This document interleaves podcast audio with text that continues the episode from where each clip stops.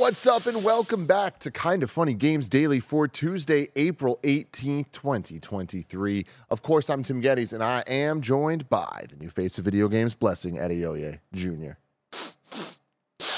Do you smell that, Tim? Oh, I do, Bless. It's the smell of smoke, but also the smell of review season. The never-ending review season 3.0, I'd say this is, this month alone. Year alone. Well, it's just continuing. It's coming in two waves, according to Blessing's Super Fun Game Release Calendar, where wave one starts this week. It actually starts today, sorry, a day early, where we got in our codes for Horizon Forbidden West, the DLC, Burning Shores. Cool. And so I got that downloading on my PS5 right now. I'm excited about it, but of course, we also have Star Wars Jedi Survivor. That's coming out April 28th, and then Redfall, and then, of course, the finale of this first wave, Zelda Tears of the Kingdom. Oh, and then wave two is in June, right? When I look at the calendar, right, you're talking about Street Fighter, you're talking about Diablo, we're talking about Goodbye Volcano High, Final Fantasy 16.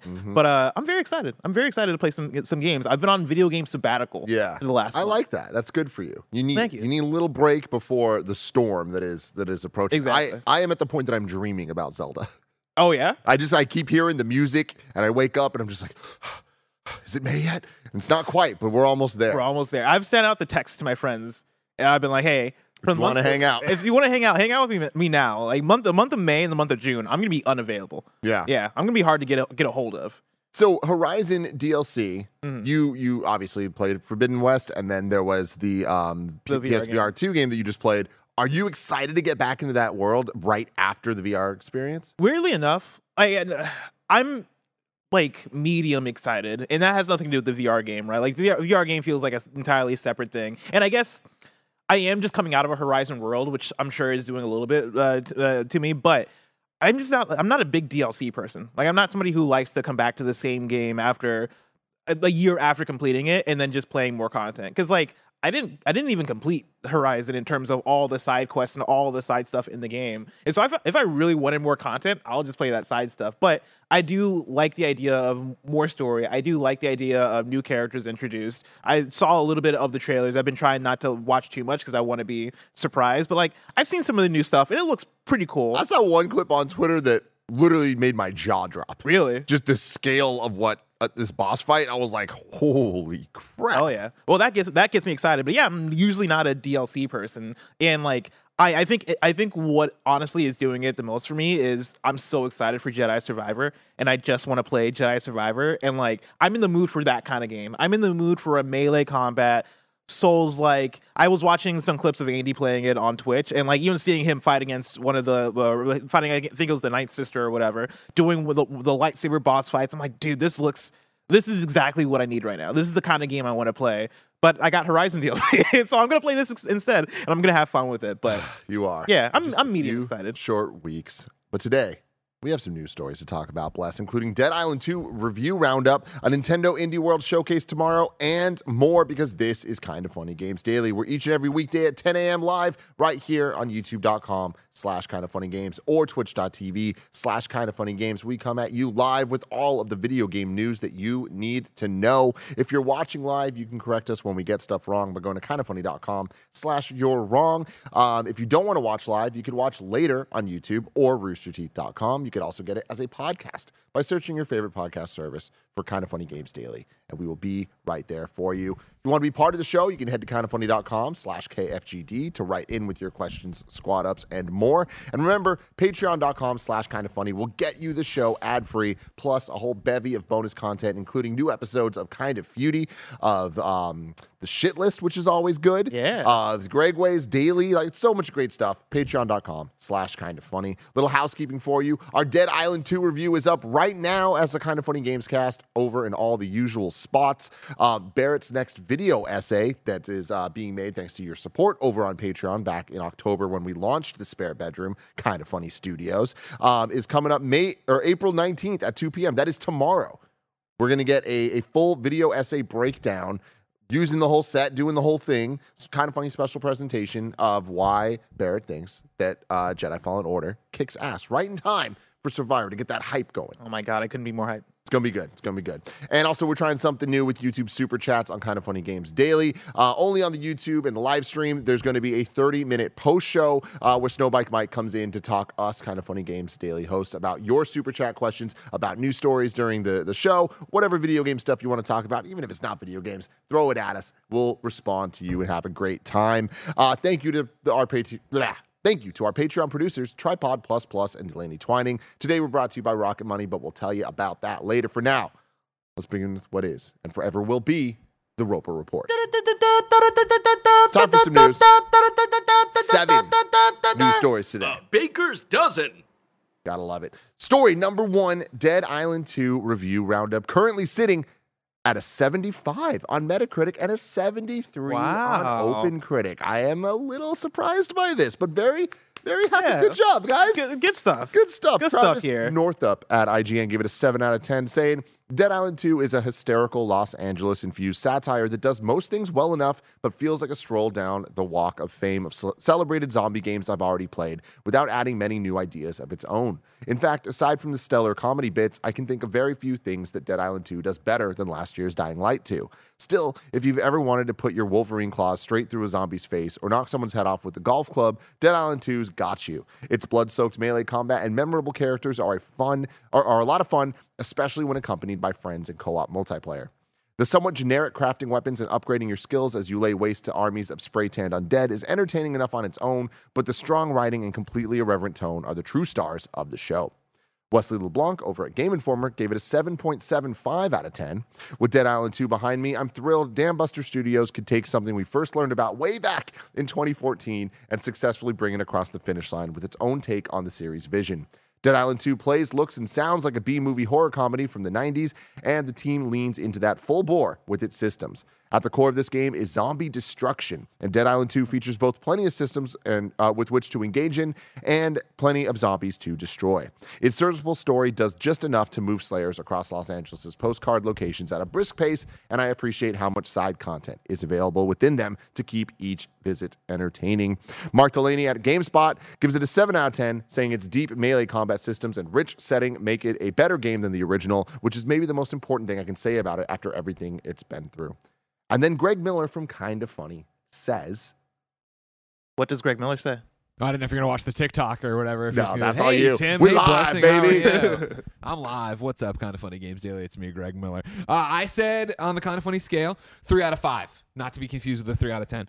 I gave it an okay over on the Gamescast, available right now on youtube.com/KindaFunnyGames, podcast services around the globe. And these reviews echo that, with the exception of where everybody's like, it's hilarious. Me and Mike don't know what game they were playing because we like. I wish there was humor that like permeated this game that actually spoke out.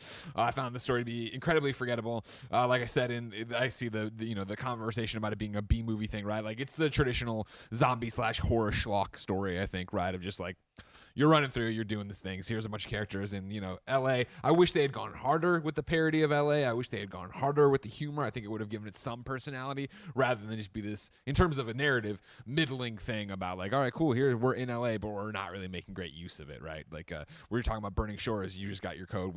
You're installing yours. I'm a few minutes in over at my desk, and already I'm like, man, like they're L.A., it's just even on the initial fly, and I'm like, oh, there's the Capitol Records building. Oh, there's the Hollywood sign. Like, this is a cooler version of LA than even theirs was, which was like a sun-splotched zombie attack LA, whatever. But overall, what I go back to, and I talk about a lot in the review, right, is like 3 out of 10 is okay on our scale, and that's what this game is. It's an okay video game. I really enjoyed myself with it. I had fun with it. I had a lot of fun with it. I want to eventually get back and platinum it. Wow. As we move on to different reviews and stuff. Well, I've already put in so much work. I'm pretty close. That's already. Just wild that you... I would have never believed Greg Miller would want a platinum Dead Island 2 in 2023. I mean, he wanted a platinum Dead Island 1 in 2011, but of course, if memory serves, I had to review it on 360, and then Riptide had a game-breaking bug at the end. I had everything but the last collectible, and the last collectible triggered on me or whatever. I don't know if they ever patched it. I've thought about, honestly, during this review, I thought about putting my PS3 back in and seeing if I still can save or whatever, because I'm that kind of psycho. Greg, did you review Dead Island Riptide at IGN? I did. Did you review Dead Island 1 at IGN? I did. Wild. I'm old. I put up, if Kevin has a chance to jump to my Twitter, I put up the Dr. Manhattan meme of it's 2011. I'm 28 years old. I'm reviewing Dead Island. I'm 2012. Anyways. That's great. Yeah. So I've been around the block with Dead Island, and this is Dead Island 1 in a 2023 setting. They don't, it's the same zombies in a lot of instances. They don't push a lot of it forward, but it is still fun to run around and chop zombies up, but I wouldn't look for anything beyond that. Yeah.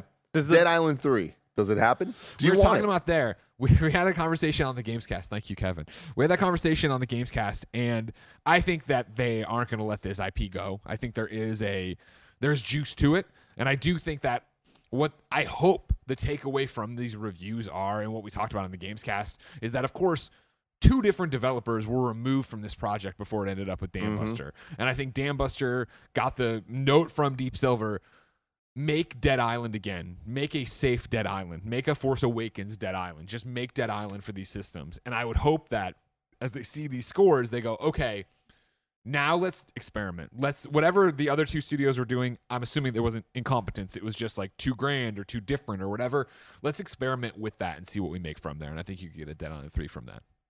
Do the scores surprise you? Like, specifically the Metacritic and the Open Critic, right? We're talking about 75 on Metacritic, on Open Critic, talking about 73. We're talking about a 7.75 from Game Informer. And I forget what Mike said exactly, but he was like, if this game, like, some lunatics or whatever are going to give it an 8. Yeah, like, some knuckleheads are going to give it an 8. Seeing the Metacritic, does that, like... I thought the Metacritic would be lower. I did think we'd be getting from it, I thought you might get it harder from an IGN or a GameSpot or whatever. Because, again, like, it's a fun game.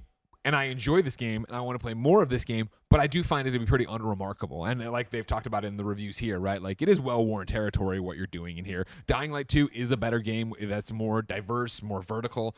It just depends what you want from it. And I do enjoy questing and just getting things and upgrading my weapons and beating things up, and that's what this game is, which is all well and good. And again, it loads quickly. It doesn't crash all the time like Dead Island did. I didn't run into game-breaking bugs like other Dead Islands have in the past. Like, it's a good game. It's fun, or it's an okay game on our scale. It's a fun game to play. It's a good game according to IGN. But I thought, I thought we'd be a little bit lower than 7. What is the Open Critic? It's 75. 75 on Metacritic. I thought we'd be a little bit lower than that. I'm sure as more come in, we will as well. But about how much time did you put into it? I did about 20 hours when I rolled credits. I did some side stuff here and there, and now obviously I'm doubling back for a ton of the side stuff because one of them called out, like, you know, Mike in his review on the Gamescast talked a little bit about, like, oh man, like, you know, the story moves really quick. It's 24 missions, so you can finish. I think at night one he was at 11 missions done or 12 missions done or whatever. I didn't have that experience where I was, I think, exploring a bit more and going a bit more off the beaten path and, like, really, you know, going through every cabinet, everything, every collectible I could find. And now that I'm there, it's something like 35. Exactly. Laying the groundwork. 35 side missions, and or 33 maybe. I don't know. I talk about it in the Gamescast, but 30-plus side missions, and I'm only, like, 7 or 10 through those, so there's a lot more to do.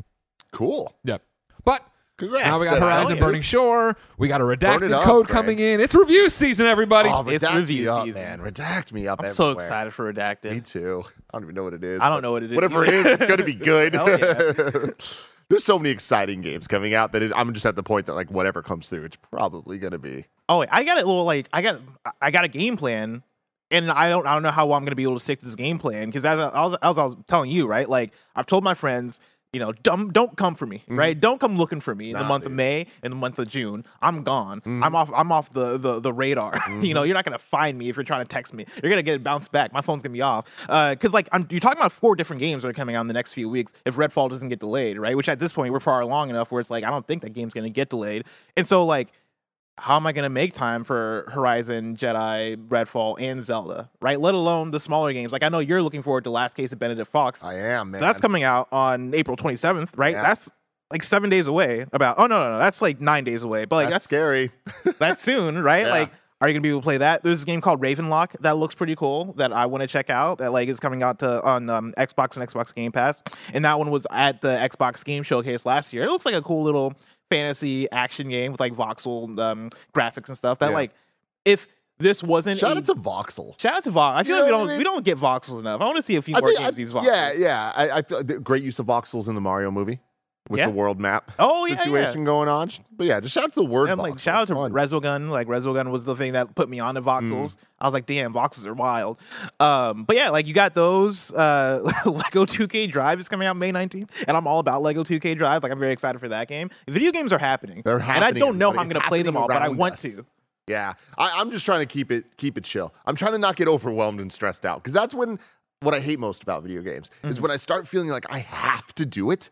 And then it starts adding on top of each other. Like, I was getting a little antsy during the Dead Space, Metroid Prime, Hi-Fi Rush era, where I was like, and I know this about myself, and I said this on camera, so I need you guys to hold me accountable. I need to just stick to a game until I finish it before bouncing around, because I just get overly stressed when I play 2 hours of Metroid and then 2 hours of Dead Space the next day, and then it's like I need to just finish the thing. I need to finish Jedi Survivor before Zelda. I think you will. You just got to lock in. Again, just clear your schedule. I'm looking at my during my video game sabbatical, Tim, I was out on the streets. Oh, yeah. I was out. Saying hi, shaking hands. I was shaking hands. I was doing all that stuff. I was at bars, drinking. I was hanging out with friends. I was doing all these things. I went to a musical. Many of them. I went to a Sabrina Carpenter concert on Saturday. Yeah. I've been out and about, Tim. No more of that. Yeah. I'm locking in. I'm locking my doors. I'm playing some fucking video games, Tim. Oh, man. Let us know in the comments below what you're locking into, video games or otherwise. Story number 2, Nintendo Indie World Showcase announced for tomorrow in case you needed more games. Join us tomorrow, April 19th at 9 a.m. Pacific for a new Indie World Showcase. Tune in for roughly 20 minutes of reveals, announcements, and updates on indie games for the Nintendo Switch. Bless. Tim. Is it happening? Well, what is it? What is it? No, it's not happening. Hollow Knight Silk Song is already happening. Silk Song. I mean, hey, it's got to happen somewhere. It's not going to happen in a Nintendo Indie World Showcase. It definitely could. It's Hollow Knight Silk Song is elevated to Jeff Keighley stage at this point. Like, that has to appear at a proper Nintendo Direct or a Jeff Keighley stage or something bigger. Like, I feel that. Where did we last get that? We got that at Xbox's E3 showcase. Xbox showcase, but I'm pretty sure before that we got it at a Nintendo Indie World. Fact check me on that, you're wrong, but I'm pretty sure one of the first times we saw the game was either at a Nintendo Direct or an Indie World. But I think even since then, hype for it has elevated. 1,000% agree with you. Yeah. I think that this is a one of the smaller platforms for stages, I guess, for Hollow Knight Silksong. Having said that, I do think that there is a respect and understanding, and kind of being the biggest guy in a small pond is still great. For sure. And like in WWE, there's NXT, and sometimes the big WWE guys will go back to NXT and be the champion for a while, just to kind of be like, no, NXT is also important. I can see them wanting to do that for Indie World, whether it's Nintendo or Hollow Knight team being like, hey, we're the big dogs of the Indie World. For sure. Like, this is going to grant clout either which way, right? Like Hollow Knight for being the big dog, or the Nintendo Indie World, right, for having something like Hollow Knight.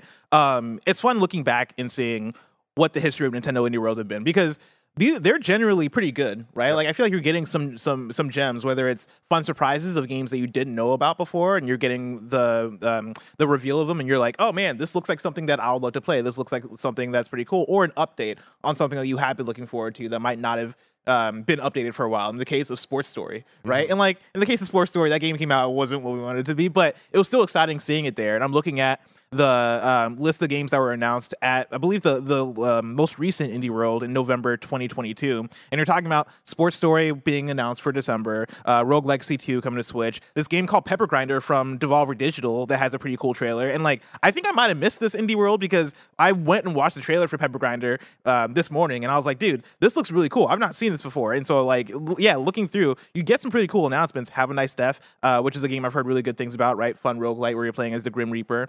Doradone, which looks pretty cool. A Space for the Unbound, which I've heard excellent things about. Once Upon a Jester. Desta, Memories Between, which that was the dodgeball strategy game that we played at Summer Game Fest, which looks super rad, Goodbye World, which is like a cool game with an art style. It's like a narrative game about the struggles to develop a video game.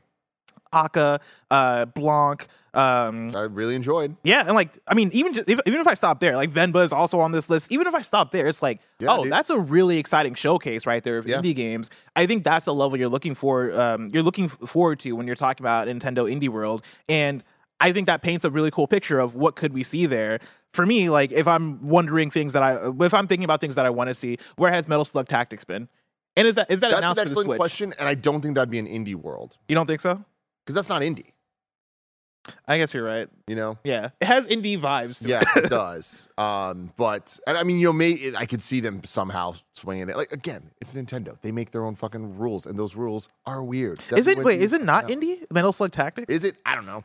I mean, imagine that's Neo Geo's related, right? I mean, it must be, but like, I'm looking it up, and the publisher is Dotemu. I never figured out how to pronounce that. Which they've done Teenage Mutant Ninja Turtles, Shredder's Revenge, Streets of Rage 4, and Windjammers 2, and it's being developed by Lakier Studio, which I'm not familiar with Lakier Studio, but they look to be an indie studio. SNK is not an indie studio, but I think that for sure, depending on how you want it, I wouldn't be surprised if Windjammers would make it an indie world. So it's like, they're making their own rules. They're playing fast and loose. It is what it is. And we've seen Nintendo's indie showcases evolve over the last decade, where indie world seems to be a branding that has stuck for the last couple of years. And I do think it has an identity to itself that we know what we're about to get from it. And I feel like that's going to be a lot of quality games that we look at back to back and go, hey, that looks nice. That looks cool. Joey would like that. Andy would like that. It's they have a great kind of sense of understanding of what Nintendo indies are. And I feel these are games you're going to play on the Switch. You're going to like them a lot. They're going to be comfy. It's just going to be a good time. But every once in a while, we get something like Hyrule, Cadence of Hyrule, which is a fun surprise, right? So adding that to the potential of Hollow Knight, which again, I don't expect to see it tomorrow. I'm just saying I don't think people should think it's impossible to be there tomorrow. Oh, man. I think it's impossible. I want to know where we've seen it before, because I saw someone in the chat. I think it was Alex G saying that before we saw the Xbox thing last year with Hollow Knight, we saw it at a Nintendo Treehouse. Oh, really? So it's which I know things have changed, but is that also just in our heads? somebody in chat says Hades 2, which I'm that is way beyond what you would see at a Nintendo Indie World. And also Hades, since the origin of Hades 1, has been a Keighley thing. Yeah, I mean, that's a good call. I feel like that's going to be there. But I also think that paints the picture of what does indie really mean? Because of course Hades is indie, right? Supergiant is other people aren't publishing those games; they're doing that by themselves, right? But Hades 2 has the name recognition of a AAA IP, and that I think that would be something that would appear at a Keighley thing or at a bigger showcase, which it has, yeah. And I'm going back to Metal Slug Tactics, right? Even though that is SNK, even though technically not indie, I think the term indie has fluctuated so much. What's up? Bander SN, Hades' full release was revealed in an indie world. Interesting. Oh, yeah, because that came out. The plot thickens, everybody. Well, you're not going to see Hades 2, though. Hades 1, I understand, because that's Supergiant before Hades. Supergiant after Hades 1. They're feeling themselves. Yeah, if I'm Supergiant, I'm put this as your one more thing at a fucking PlayStation showcase. You are going to put me on the biggest stage possible for this thing, because Hades, one of the biggest games of that year. Biggest stage possible? Oh, the God. Stage of the Shrine Theater in front of 7,000 screaming fans. Yeah, can you imagine? But yeah, another one I'll throw in there, Skate Story. Where is it? That's, I believe, a Devolver joint, if I remember correctly. And so, maybe you'd see it at a Devolver thing. But is that coming to Switch, though?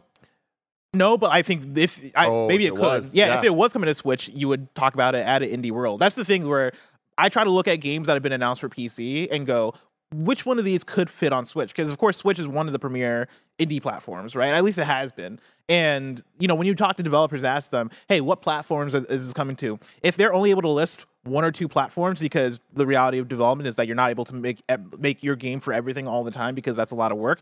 Switch is usually one of the first ones to come up when you're talking about consoles, because Switch has that attachment rate when it comes to buying indies, right? People who own the Switch are going to buy indie games, and then you might talk about Xbox if your game is on Xbox Game Pass, and then PlayStation, maybe if you're able to get a PlayStation Indies deal or whatever, but Switch comes up so often. And so, I look to something like Skate Story and wonder, could that come to Switch?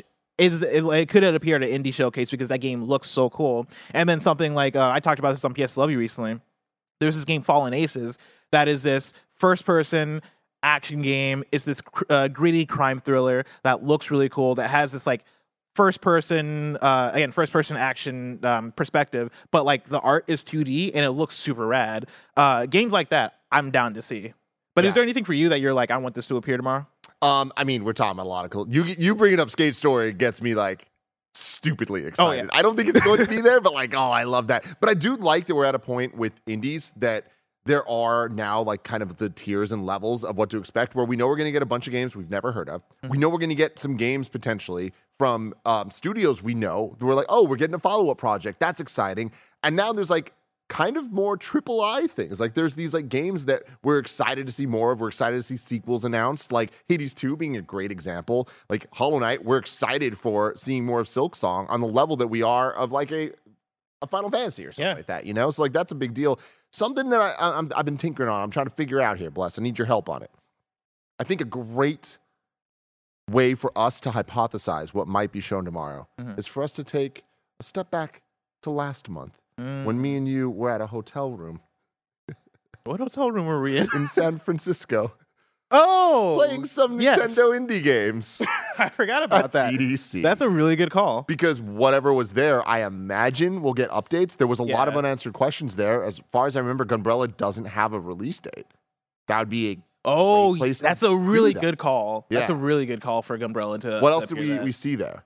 And also, another question, the thing that I don't remember because we were there, was there an indie world coinciding with it? I don't think so. No. So I think this is going to be the indie world that kind of like shows those games. So Mage Seeker. Yeah, Mage Seeker was there. And Mage Seeker comes out today or tomorrow. So like it would make a lot of sense like, to have a trailer and be like, and it's out now. Have a Nice Death was there, but that game came out already. What was the game I played? Hold on, where's my phone? I put it in my notes app. Yeah, it's so funny because it was just a month ago, but it feels like so damn long. But anyways, the Gunbrella I think is the big one that I'm hoping we get a release date for tomorrow. Is this it, or is this a restaurant I wrote down? I can't remember. Hold on. Bless is looking while I'm also looking. Okay, no, this is a game called Naiad that I played there. It's a Pop Agenda joint. It's developed by High Warp, and it's this like weird top-down kind of like experiential indie game where you're swimming in this pond and you're reuniting baby ducklings to their mother ducks. Yeah. And like the game has a really cool art style. It looks really cool. It reminds me of like more of a flow. Like what's the name of the studio that did Journey? That game company. It reminds me of like an early That Game Company kind of game where it's very much, hey, you're here to chill. Like you're playing this video game for the vibe. I hated Flow, bro. Listen, I hated Flower. I fucking hate you. I love Flower. Flower's the best thing ever. I've always I don't know what it is about That Game Company games that maybe I'm emotionless. Maybe that's it. Like they just don't hit for me. Oh my God, Flower is one of my favorite experiences. Really? I fucking love that game, dude. Did you beat it? I did beat it. It's so Guess what? So good, Guess what? Bro. Global warming, you know? We're fucking up the planet. Guess what? Cool. I knew that already. I don't use video game to tell me that we're fucking up the planet. But yeah, on the Steam store page for Naiad, right? It writes, immerse yourself in a relaxing, minimalist, and colorful exploration and adventure. Flow with Naiad across a mysterious river and interact with its fauna and flora to discover little secrets. Enjoy a wholesome experience with an original and dreamy visual style. Listen, if you like Flower, let me tell you, Tim, you should play some Naiad. Yeah. I'm sure you're going to love it. Well, maybe we'll see it tomorrow. Charles Jacobson writes in with a question about this saying, hey, Tim and Bless, Nintendo has an indie showcase tomorrow, and I want to hear what you hope to see. Silksong date, another indie collab like Cadence of Hyrule, a hidden gem from the past Jared Petty knows everything about. Sincerely yours, Charles Jacobson. You've talked about all this, but I want to focus in on the Nintendo indie collab part. That's the part. The reason I want to read this. Do you think we could get another one of those? Yes, and I feel like we should, and I wish we got more. When Nintendo collabs with others, it is often very interesting results. Getting Cadence of Hyrule on the indie side, super fucking awesome. Like super fun game, and such a out of nowhere decision that I would have never seen coming. It reminds me back in the GameCube era of Nintendo partnering up with Sega or Capcom, partnering with Sega to do F-Zero, or partnering with Capcom to do, Star Fox Assault, and on the Game Boy side, the Zelda Minish Cap and Oracle of Seasons and Ages. There's so much creativity in the industry, and Nintendo has so many, illustrious IP and characters and games and formats and genres. It's Nintendo, right? Everyone has grown up revering this. So to allow these people that have the resources to have fun and just go all out is great. The indie side's in a whole other experimental ball game there. So getting something like Cadence is whoa, this is rad. Do you have anything that you're I want to see it? Or is it more just I just want to see something that I can't even think of right now? I mean, we talk about, there's not a Mario game announced yet for this year. Every year we get Mario games. It's been a while since we got a dope-ass, big new Mario. Let me say a few words, Tim. Cadence of Mushroom Kingdom.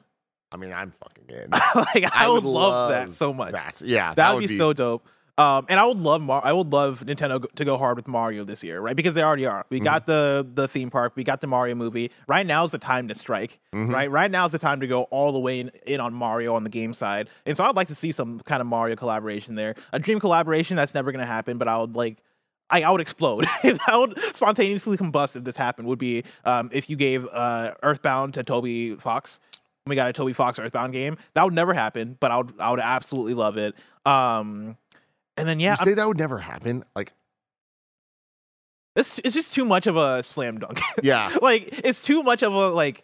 This would be the perfect decision that Nintendo would never do it. Toby Fox composed music for Pokemon Scarlet and Violet. Yep, and he composed, I think, that game, a Little Town Hero for Game Freak. It's just like that is wild. Anything is possible, Bless. I mean, you're right. I hope that happens one day for you. I don't think it'll happen tomorrow. Yeah, but I hope it happens one day, and I think that it might. I also think it could be cool to give a Wario Land to an indie developer. Yeah, I think that could be fun. I don't know which one. We're overdue for Wario. Maybe Land. The Guacamelee developer. That'd be really good. I feel like they'd make a really rad Wario. Yeah, absolutely. Yeah, I mean, at this point, I would rather I'd like a 2D Mario from anybody. Like, just give me a 2D Mario from anybody. Yeah, and like, in a lot of ways, I feel like I'd be even more excited about 2D Mario that's not made from the traditional teams, because I feel like if we gave it to an indie, they'd get creative, and like that's what I'm looking for is new art styles and ideas. But that's getting a little crazy. Anything's possible. Speaking of crazy, it's crazy not being subscribed to Patreon.com/KindaFunny, because then you have to watch all the ads. But if I messed it up, I was so good. You were so good. I was so good. It got in my head. Here's the ads. 2 out of 10. Shout out to Rocket Money for sponsoring this episode. We all love gobbling up content, and we have an understanding of what subscriptions we use. Or do we? Do you know how much your subscriptions really cost? Most Americans think they spend around $80 a month on subscriptions when the actual total is closer to $200. That's right. You out there. You could be wasting hundreds of dollars each month on subscriptions you don't even know about. Rocket Money is a personal finance app that finds and cancels your unwanted subscriptions. It monitors your spending, and it helps you lower your bills, all in one place. Rocket Money has saved some of us here at Kinda Funny a ton of money, and it can help you too. Stop throwing away your money, cancel unwanted subscriptions, and manage your expenses the easy way by going to rocketmoney.com/kindafunny. That's rocketmoney.com/kindafunny. rocketmoney.com/kindafunny. Two. Fucking Barrett doesn't warn me that the ads are short. I don't understand why. It's so easy to be like, hey, just so you know, the ads are 2 seconds short. I go from making an excellent segue and then just flub in the bag totally, right? We go into the ad. It's dead silent in the studio. And then all of a sudden over the Kevin mic, we just hear a drill sound, which is the most Kevin sound possible. Like, it is so comical. It's so perfect that, like, I looked at Bless and I could see he didn't believe what he was hearing. Guys, one of our, like, ATM, like, little mini switchers that we use for gameplay, it's making a like really strong fan noise, so I've taken it apart. I've taken it apart. Can you show the people the sound? Oh, the sound. Yeah, sure. That's what we hear. That's the sound of Kevin Coelho, everybody. And then we get the countdowns to the end. Going back in 5, 4, 3, 2, and we're just back. Got perfect. One. Kind of absolutely funny, perfect. We're having such a great time. It would be so easy for someone to give me a hey, heads up. The ad is 2 seconds short. I've asked him. Story. Any notes for Games Daily tomorrow? Number 3. Frank O'Connor, Halo franchise director, has left Microsoft. This comes from Justin Carter at Game Developer. Wow, Bless. This is wild. Frank O'Connor, another longtime veteran of Microsoft's Halo franchise, has departed 343 Industries. His LinkedIn shows that he's left the studio he helped found sometime this month. Microsoft confirmed to Axios' Stephen Totillo that Frank O'Connor has left the company. In its brief statement, the Xbox maker thanked him for his numerous contributions to the Halo franchise and wished Frank well going forward. O'Connor has been with Halo ever since the shooter series originated at Bungie. While at Bungie, he was originally a community manager for the first 3 Halo games and its 2 spinoffs, Reach and ODST. He later joined 343 as its director for the franchise. As franchise director, he helped build out the series from Halo 4 onwards. That included ensuring various games lined up with each other from a story standpoint and building out different parts of the universe as seen in expanded media like the show, which he executive produced, and books. This marks another high-profile developer leaving 343. Last week, Halo Infinite director Joe Staten announced he was leaving Microsoft entirely, and he since joined Netflix Games. Other big name leaves include studio founder Bonnie Ross, multiplayer director Tom French, and several more. Oh my goodness! Cleaning house.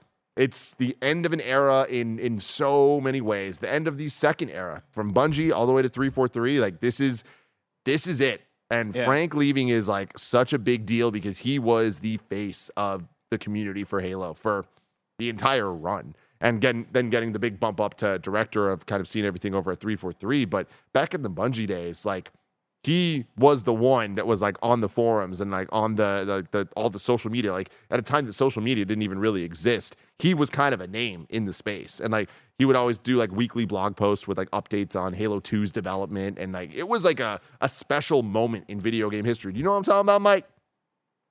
Mike knows what I'm talking about. He would always draw Master Chief. He has this little doodle called a Mr. Chief. Oh, that's fun. Yeah, it was adorable. Is that where that comes from? I've heard of Mr. Chief. It is. Mr. Wow. Chief. It's a Frank situation. So yeah, man, this is a lot of stories coming out about this team leaving. I wonder what this is going to result in. What's 343 going to look like? What is the next Halo game?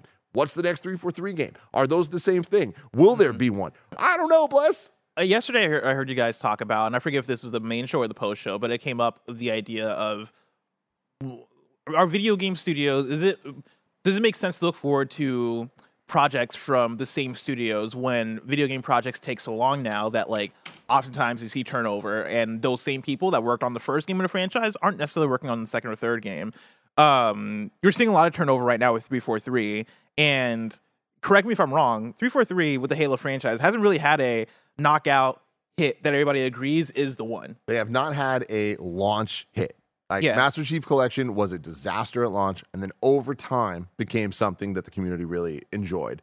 But yeah, between 4, 5, like there's people that enjoy parts of each one, but it's not a unanimous like, oh, they knocked it out of the park and they did the damn thing. Mm-hmm. And then of course you know what happened with Infinite. So is there a case here where cleaning house, reconfiguring 343, figuring out who the new leads are, who's gonna take these spots, like trying to shake things up, is there a case in which that is a good thing? Is there a case in which this is a, hey, we just gotta restart, we gotta figure out a new vision for 343 if we're going to continue on with Halo being made by the studio? Absolutely. Mm-hmm. I do think that this is going to result eventually in being a good thing for both 343 and Halo as a franchise. I get progressively more and more worried about Halo as the days go on, about I think we all know that Halo can never be what it used to be in terms of it being a dominant force in the industry and one of the biggest franchises. I think there's just been too many extreme fumbles and missteps in order for that to ever like come back into prominence, as well as not being able to adapt quick enough to an evolving landscape of multiplayer shooters out there. So with all that, I think that Halo can still really thrive if they focus on what specific things people love about Halo, because the character's there, the story's there. Halo's fun as shit. It is. It feels good to shoot. It feels good to drive. It feels good to do all those things together. If you come up with focused experiences that just deliver on that, especially using something like Game Pass and like with a better idea of like delivering content to people, I think it could work. I think there's a level of ambition that they've proven that they can't quite deliver on all fronts with, right? But I do think that the skill and talent is there, and there's a fun video game. And that, I think, is the most important part. There's a fun video game there. Yeah. Dude, Halo Infinite at launch was some of the most fun I had in a video game that year, right? Especially a first-person shooter. Like, there's definitely something there in terms of how mechanically solid it is and how fun the moment-to-moment gameplay is. And, like, you know, using the grappling hook mid-match, like swing around and get a shot on somebody, like getting like emptying a clip and then getting my my last melee hit on somebody to knock them out. That's good. Historically I've not been a Halo person, right? Halo's always been that game that my friends would have, and then I'd go over to the house to play it, and they destroy me, and I'm like, this ain't fun. Why am I playing this, right? Halo Infinite was the one to really convince me and go, oh no, this is really fun. Like, this is a fantastic time, and really like the place where they mainly flubbed was the content and keeping up with it and trying to make a game that could live alongside the Fortnites, Apexes, like the games that are the Call of Duties, the games that are getting these updates, and the games that are year round, right? Halo Infinite didn't feel like a game that could last year round because they were not, the battle pass wasn't it, the content wasn't it, right? All that. I feel like if they're able to almost have their Fortnite moment, you know, in a way where, you know, Fortnite came out, Fortnite was dead on arrival, and then boom, they added in this new mode, right? They added in Battle Royale, and now it's flourishing, right? Mm-hmm.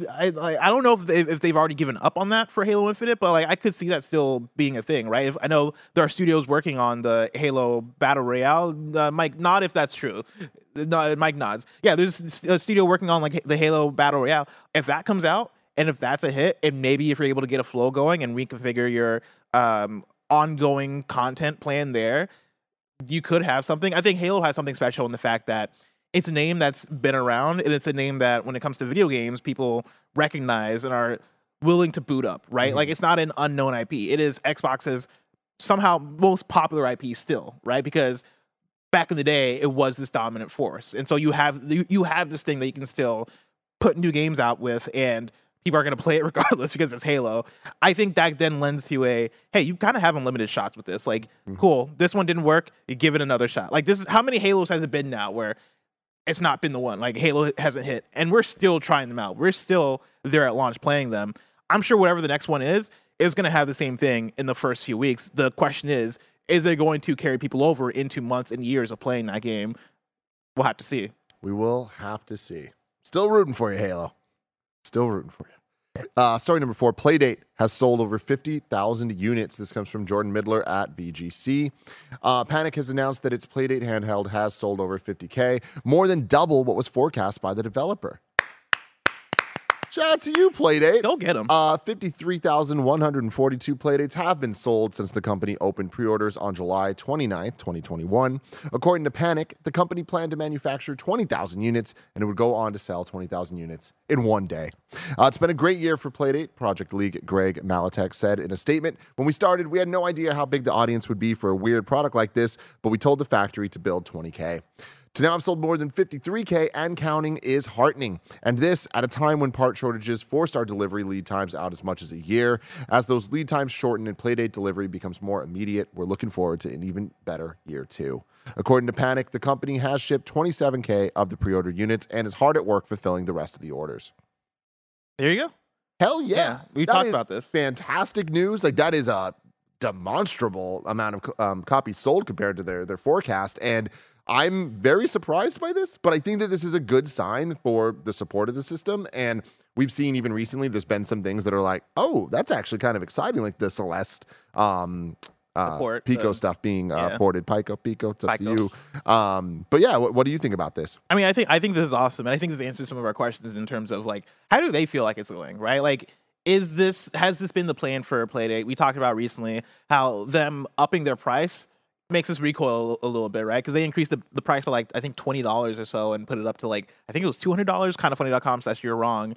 And for so many of us, right, I think the mainstream and, like, the wide gaming audience, you look at that and you're like, I'm not going to pay that much money for it. But if they're looking to sell only, like, 20,000 units and, yeah, like, 50,000 people go, yeah, I'll pay $200 for that, then boom, you got a success, right? It's about managing your expectation and making sure that you have an audience that is going to support, like, you have an audience that's going to support this platform in the limited way that you're looking at it. And then you have developers making games for it that understand that's what they're making games for, right? Like, they're making a niche product here. They're making something very unique. They're putting out unique games for it. And it's cool to see that it's working out for them in the way that they wanted to. And so absolutely, that's really awesome. It really is. You know what else is awesome, Bless? What's that? Seeing a best friendship go down in chat right now. We have Jorgen Venere and Vincinerator. I just see them going back and forth throughout the entire show. They clearly just met. They're talking about video games, having a great time. It looks like this is Jorgen's first time ever on Kinda Funny Games. So thank you for giving us a shot. So I was talking about Dead Island 2 and wanted to see what was going on. And then him and Vince, and it seems like Vince is coming back to Kinda Funny after a while. So welcome back. And I just love now they're just talking about Half-Life Alyx. It's just great. It's just great, man. They love the best friends out there. Story number 5. Harry Potter competitive multiplayer game Quidditch Champions announced. This comes from Tom Ivan at VGC. Warner Brothers Games loves to print money and has announced that Harry Potter Quidditch Champions for PC and unconfirmed console platforms. According to an FAQ on the game's website, it's a fast-paced competitive multiplayer game featuring the world's most iconic magical sport. It's billed as a complete standalone Quidditch experience that engages players in the sport of Quidditch and other broomstick adventures. Alongside friends in a competitive multiplayer setting. The game will let users create and customize their own Quidditch players. It will require an internet connection, whether playing solo or as a team online. Quidditch Champions has been in development for several years at LA-based Unbroken Studios, which is also currently contributing to the console versions of Suicide Squad, Kill the Justice League, aka SSKJL. Right, Mike? Oh, yeah. Warner will hold limited playtests for Harry Potter Quidditch Champions from April 21st to 22nd, and players can register for a chance to participate. A release date has not been set. This explains why you don't have Quidditch in the Harry Potter, the Hogwarts Legacy 100%. Game that just came out, right? Thought exercise for you. Did they say if this is free to play or not? I don't think they said so.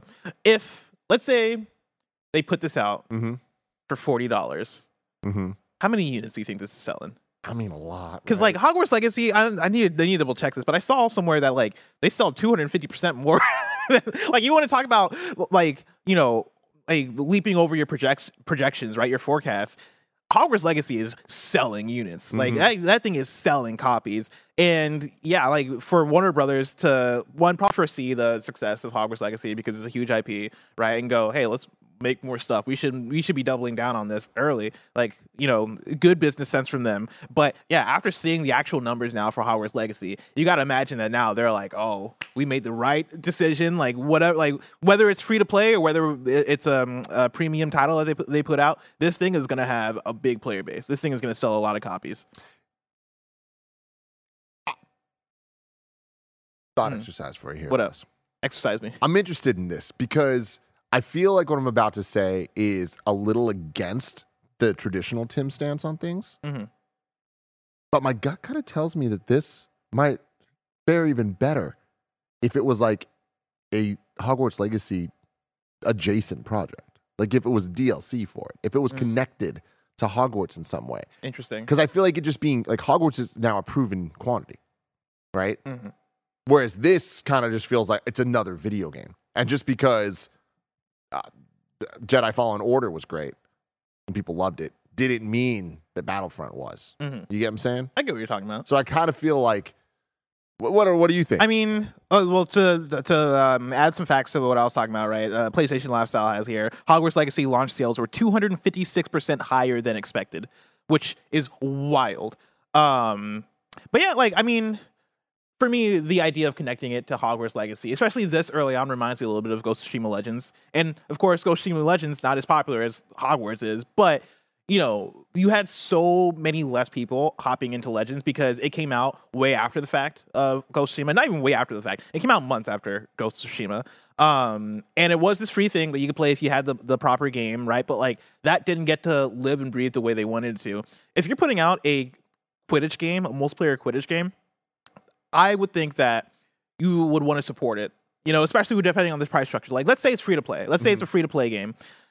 I think you would want it to, yeah, you would want to give it like a battle pass. You would want to give it these free to play ongoing features. And I think if you're doing that, connecting it to a single player thing that came out in like a year ago, right? Let's say this comes out in 2024. Yeah, that thing came out in 2023. I think you're kind of hiding it, right? Like people might come back for the update, like DLC. But I also think if it's ongoing, putting it out as its own thing is going to make it give it higher potential to retain a player base and actually live as a living, breathing thing, as opposed to coming out being like, oh, it's DLC, people play it and then bounce out because they don't realize that it's meant to be this ongoing thing. Yeah, it's interesting. We'll definitely have to see where this goes, but There's something about this one that I don't know if it's going to... I feel like it might be more middling than... It's not going to do as well as Hogwarts Legacy. Yeah, I don't think so. But I also don't know if it's meant to, right? Yeah. Like Hogwarts Legacy, I think for them is probably even still like a, oh shit, we didn't realize how good this thing was going to do. A Quidditch, like, and that's a Harry Potter RPG. Like so many people have asked for a Harry Potter RPG all of their lives. We've gotten Quidditch games. Like there's a Quidditch game on the PS2 that I remember watching the trailer for and being like, yo, this looks really cool. I never played it, but I always wanted to. Yeah, like if you're putting out a multiplayer Quidditch game, I think that's going to speak to people who are like, "Oh, dude, I love the Quidditch game back in the day on the PS2." But then also just speak to people who have watched or read Harry Potter and go, "Yeah, I've always wanted to live that Quidditch fantasy because I'm a fucking nerd." Yeah, like I think you're going to speak to those people, and those people are going to show up for it. Gotta love it, man. Story number 6: the next Monster Hunter game has been announced, and it's not what you think. Niantic is working with a different kind of monster for its next release. The studio, best known for Pokemon Go, that bless I've still been playing every single day since October, announced a partnership with Capcom to make a title based on the Monster Hunter franchise. By the way, this is Andrew Webster at The Verge. I forgot to put that in there, but shout out Andrew Webster for this article. Andrew Webster and The Verge. The new game called Monster Hunter Now, and it aims to take the core of that series, hunting monsters, and transform it into the kind of real-world augmented reality experience that Niantic is known for.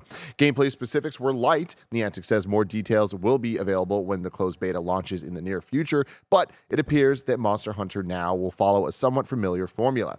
The premise is that the Monster Hunter universe has somehow seeped into our world, and players will be able to encounter monsters along with various resources on a real-world map. The twist, it seems, is that the game will utilize the same gameplay cycle that Monster Hunter is known for. Hunting monsters will earn players different materials, which can be used to craft better weapons and armor, which in turn can be used to hunt even more challenging monsters. Combat's always been a major part of Monster Hunter, but they don't call it that here. They call it Monhun. M-O-N-H-U-N. Oh, yeah. Is that a thing? That is a thing. People do call it Monhun for sure. Shout out to Monhun, everybody. While along sometimes exhausting battles, and like in the main console game, you'll be able to hunt with friends in Now. But the mobile game also condenses things quite a bit. Battles will last a maximum of 75 seconds. Niantic says that Monster Hunter Now will launch in September on both iOS and Android. And Tim Gettys says, Niantic is my favorite developer to say. Niantic is a really cool word. It is a really good name for a developer. Here's the thing, Tim. I feel like every month there's a new Niantic walk around, and Pikmin got one. Yeah, Pikmin got one. There was a Harry Potter Wizards Unite one. Ghostbusters got one. There's one for the NBA where you can go and recruit LeBron James. Like got a Marvel one. There's a Marvel one that I think is the coolest one because I got to announce it. There's so many of these things, and I'm gonna put on my aluminum foil hat. Tim. Yeah. All right. Are they? Is Niantic? Are they in it for the games? Are they in it to make games that we have fun with, or are they collecting all of our information? Is that what this is? Like, what is the final goal here? What is the final? Because like, are these games successful? Are these games killing it? Like, I'm sure some of them are. Obviously, Pokemon Go is, and I expect that like the Marvel one will be because come on, Marvel. But like, was the Pikmin game successful? Let me tell you, the only way I know how is we have for years now said Andrew Goldfarb's the only person we know still playing Pokemon Go, right? And like we've kind of turned that into a joke. Since I've gotten back into it, I've learned just how much Andrew Goldfarb actually plays Pokemon Go, and it's a lot. It's a fucking lot. But the thing is, I do too now, a lot. And he's gifted me things left and right, and I'm getting a whole bunch of shit. But because we're friends, I get to click on his profile and see what he's got going on. And on his profile, it says, also plays daily, Pikmin Go. No. Yeah. Okay. So, Andrew, I'm blowing up your spot here. But, yeah, Andrew Goldfarb's also playing Pikmin Go.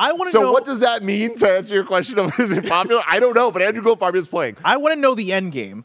What is Niantic building? Now, here's the thing. Real quick, I will just say, for me playing this game now for the first time since 2016 and now playing it every day, like, I'm really enjoying it. I think that there's a lot of, like, actual gameplay in it, and it is not just what it used to be of going out and, like, tapping and wasting your time. There's still a lot of that. But there's battles now. There's a lot more, like, actual core stuff. There's way more Pokemon. It's not just 150. There's now, like, 800-something in the game. Like, there's a lot of stuff that they're adding. And trust me, they're making a lot of bad decisions. People are really mad right now, bless, about like some price changes that they just did. Oh, man. But I think that is a sign that people, there's a big enough group of people that care, that are playing, and decisions are affecting them. And I think that that is true for a lot of these different niche things, where I wouldn't be surprised in the same way that Goldfire's playing Pikmin, that there's a ton of people that are just as into Pokemon Go as I am for the NBA one.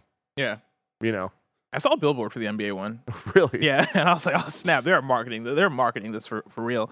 All right, cool. Good on Niantic for getting these deals. They remind me of, like, a Telltale in their heyday, but obviously, like, even in a bigger way, right? Because they are working with some of the biggest IP in the world, and, like, Pokemon Go made so much money, and they're able to do this with, like, building off of that same technology. I still think they're building up to something bigger. I think there's, like, I think they got world domination in the brain. I think, like, I think they're collecting data to, like, then I don't know if they're selling it. And I'm not even saying this in a nefarious way, right? Yeah. I don't know if they're doing anything nefarious, yeah. But, like, this feels so convenient and so like they have access to so much. They know where we're going. They know everything, man. Yeah. They know Tim's daily walk routine. They do. Oh, they do. They know the fact that I now walk more because of Pokemon Go. They did their job. Story number 7. Diablo 4 has gone gold. Can you hear her presence now? They tweet. See you in Sanctuary, June 6th, 2023. Gia's birthday. Hi, birthday. Exciting stuff here. Diablo 4. Stuff. You know, I'm going to give this one a 2-hour shot. Okay. I'm going to dedicate 2 hours to Diablo 4 of, like, you know what? I'm going in. Not my type of genre. Not my type of game at all. But Andy always pushes me. Tim, get out of your comfort zone. Mm. So I'm dedicating to you. This is a promise to the Kind of Funny Best Friend audience. 2 hours. I'm going to do the same. Yeah, I'm giving it at least a few hours. Yeah, yeah. I mean, I've heard such good things from both Mike and Joey, and also from Ryan. That Dropkick Tondo says 2 hours isn't enough. 4.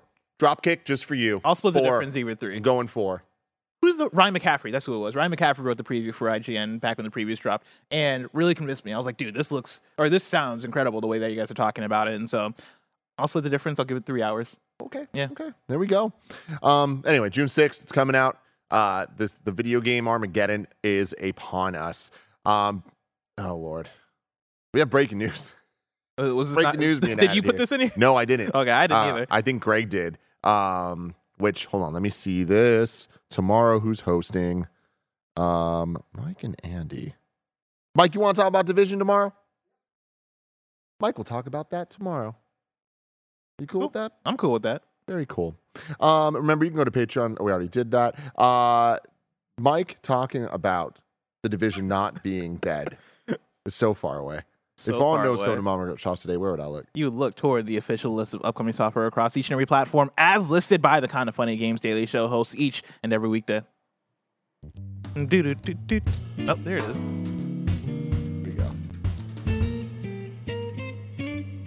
When are you going to stop being a coward and actually sing it for yourself? Never! Yeah!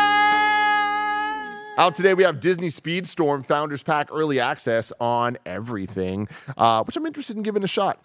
God of Rock on everything. Minecraft Legends on everything. Puzzle Quest 3, everything. Mage Seeker, a League of Legends story on everything. Exogate Initiative Early Access on PC. Desktop Dungeons Rewind, PC. Europa Universalis or Domination on PC, and Puzzle Quest 3 on PS4, 5, Xbox One, and Xbox. That's on there twice. I'll just get rid of that. Disney Speedstorm, I'm very excited for. I think Greg Miller got me my code. Ooh. Yeah, so I'll probably be playing Horizon anyway, because... Lots of video games. New dates for you. Ghostbusters Spirits Unleashed launches second free DLC on 4/20. Nice. Blaze it up. This DLC gives you new ghost types, a new map, and so much more. Little deals of the day for you coming to Game Pass the next few weeks. Today we have Minecraft Legends on 4/20. We got Coffee Talk Ep 2 and Medieval Dynasty. 4/21, Homestead Arcana. 4/26, Cassette Beasts. All the greatest hits. 4/27, BlazBlue Cross Tag Battle Special Edition. And The Last Case of Benedict Fox. Let's fucking go. April 27th. God, that is scarily close. And then Redfall, May 2nd. So... some big hitters there for Xbox coming through at the end of April, early May. Redfall's not moving, is it? It's going to stay there. No, it's sticking, baby. All right. Yeah. Which is wild, because when that news broke and they had the conversation on XCast, Greg Miller called me at night and was like, hey, should we push this episode early in case they announce a delay tomorrow morning and then this whole episode is outdated. Like, that's how confident we were that, like, they might do that. But here we are. I don't think they're going to. Do you think there's a chance? Does anyone in this room think there's a chance? Way too late to delay. Way too late to delay, Barrett says. I think they would have done it by now. No, I do too. All right. All right. We're going in. Yeah, there we go. Let's do a little thing I like to call You're Wrong, where you get to correct us as we screw things up. Jay Saya says, the only time Hollow Knight Silk Song's ever been at a Nintendo showcase was Nintendo Treehouse. Bandera Sen says, Tim said Capcom made Star Fox Assault. It was actually Namco. There we go. It was. This is a, you're right. People are saying that the Playdate saw a $20 price increase from April 7th, increasing the price to $200. So I nailed that shit. And then weirdly, hold on, let me verify this. Oh, I saw this. Is this a video game thing or is this just an app? Marvel announced Marvel Move, where you can go jogging with Thor and Hulk and shit. Hot. Yeah, a fitness adventure app. I thought it was the Marvel thing. And I was like, wow, dude, it's going wild today. No, it's not that. Well, cool. That's been Kinda Funny Games Daily. What a great time to be alive for everybody. Remember, we're trying something new with YouTube Super Chats on Kinda Funny Games. Only on YouTube in the live stream. There's going to be a 30-minute post-show where Snowbike Mike's about to join us to go deeper into some of the stories. Hit us up with questions. We'll answer them. Use your Super Chats over on YouTube to have us read your questions. It's very exciting for everybody involved. Tomorrow's hosts, we have Mike and Andy. Then Thursday, Bless and me. And then Friday, me and Steven Spawn. Very excited for that. Do you know about me and Mike's challenge? I don't. So on Remember Blank, Mike threw it out in the gauntlet. And I'm supposed to host KFGD this week without looking at the doc. Without, like, for the intro, for all the rigmarole. Oh, yeah. Do, like, all the 10 paragraphs we have there without looking at the doc. And I accepted the challenge. But the way I'm going to get around it is by trying not to host KHD at all this week. Right now, I'm down to one day of hosting. Can I wiggle out of that? We'll see. Dude, I feel like looking at it throws me off more. I get in my head when I see there's just so much stuff. When I just go off the dome, I usually miss one of the things, but I think it's okay. And my thing is, like, I definitely can go off the dome, but, like, I get nervous. You know, I'm like, oh man, if I miss one bullet point, then it's like I'm just lost in the sea of text. Dude, you just get in your head, man. I'm telling you, it's the ad segues for me are the thing where I'm like, I have it. I'm like, oh, this is going to be good. Mm-hmm. And I start it, it's good, and then I overthink it. And it happens, I would say, segues 2 out of 5 times a week for me, where I just like, I flub it. But it's okay. We're all in this together, everybody. We're about to end this episode of Games Daily, but remember, we're still hanging out, and then we're doing a super fun live stream right after this. Until next time, it's been our pleasure to serve you.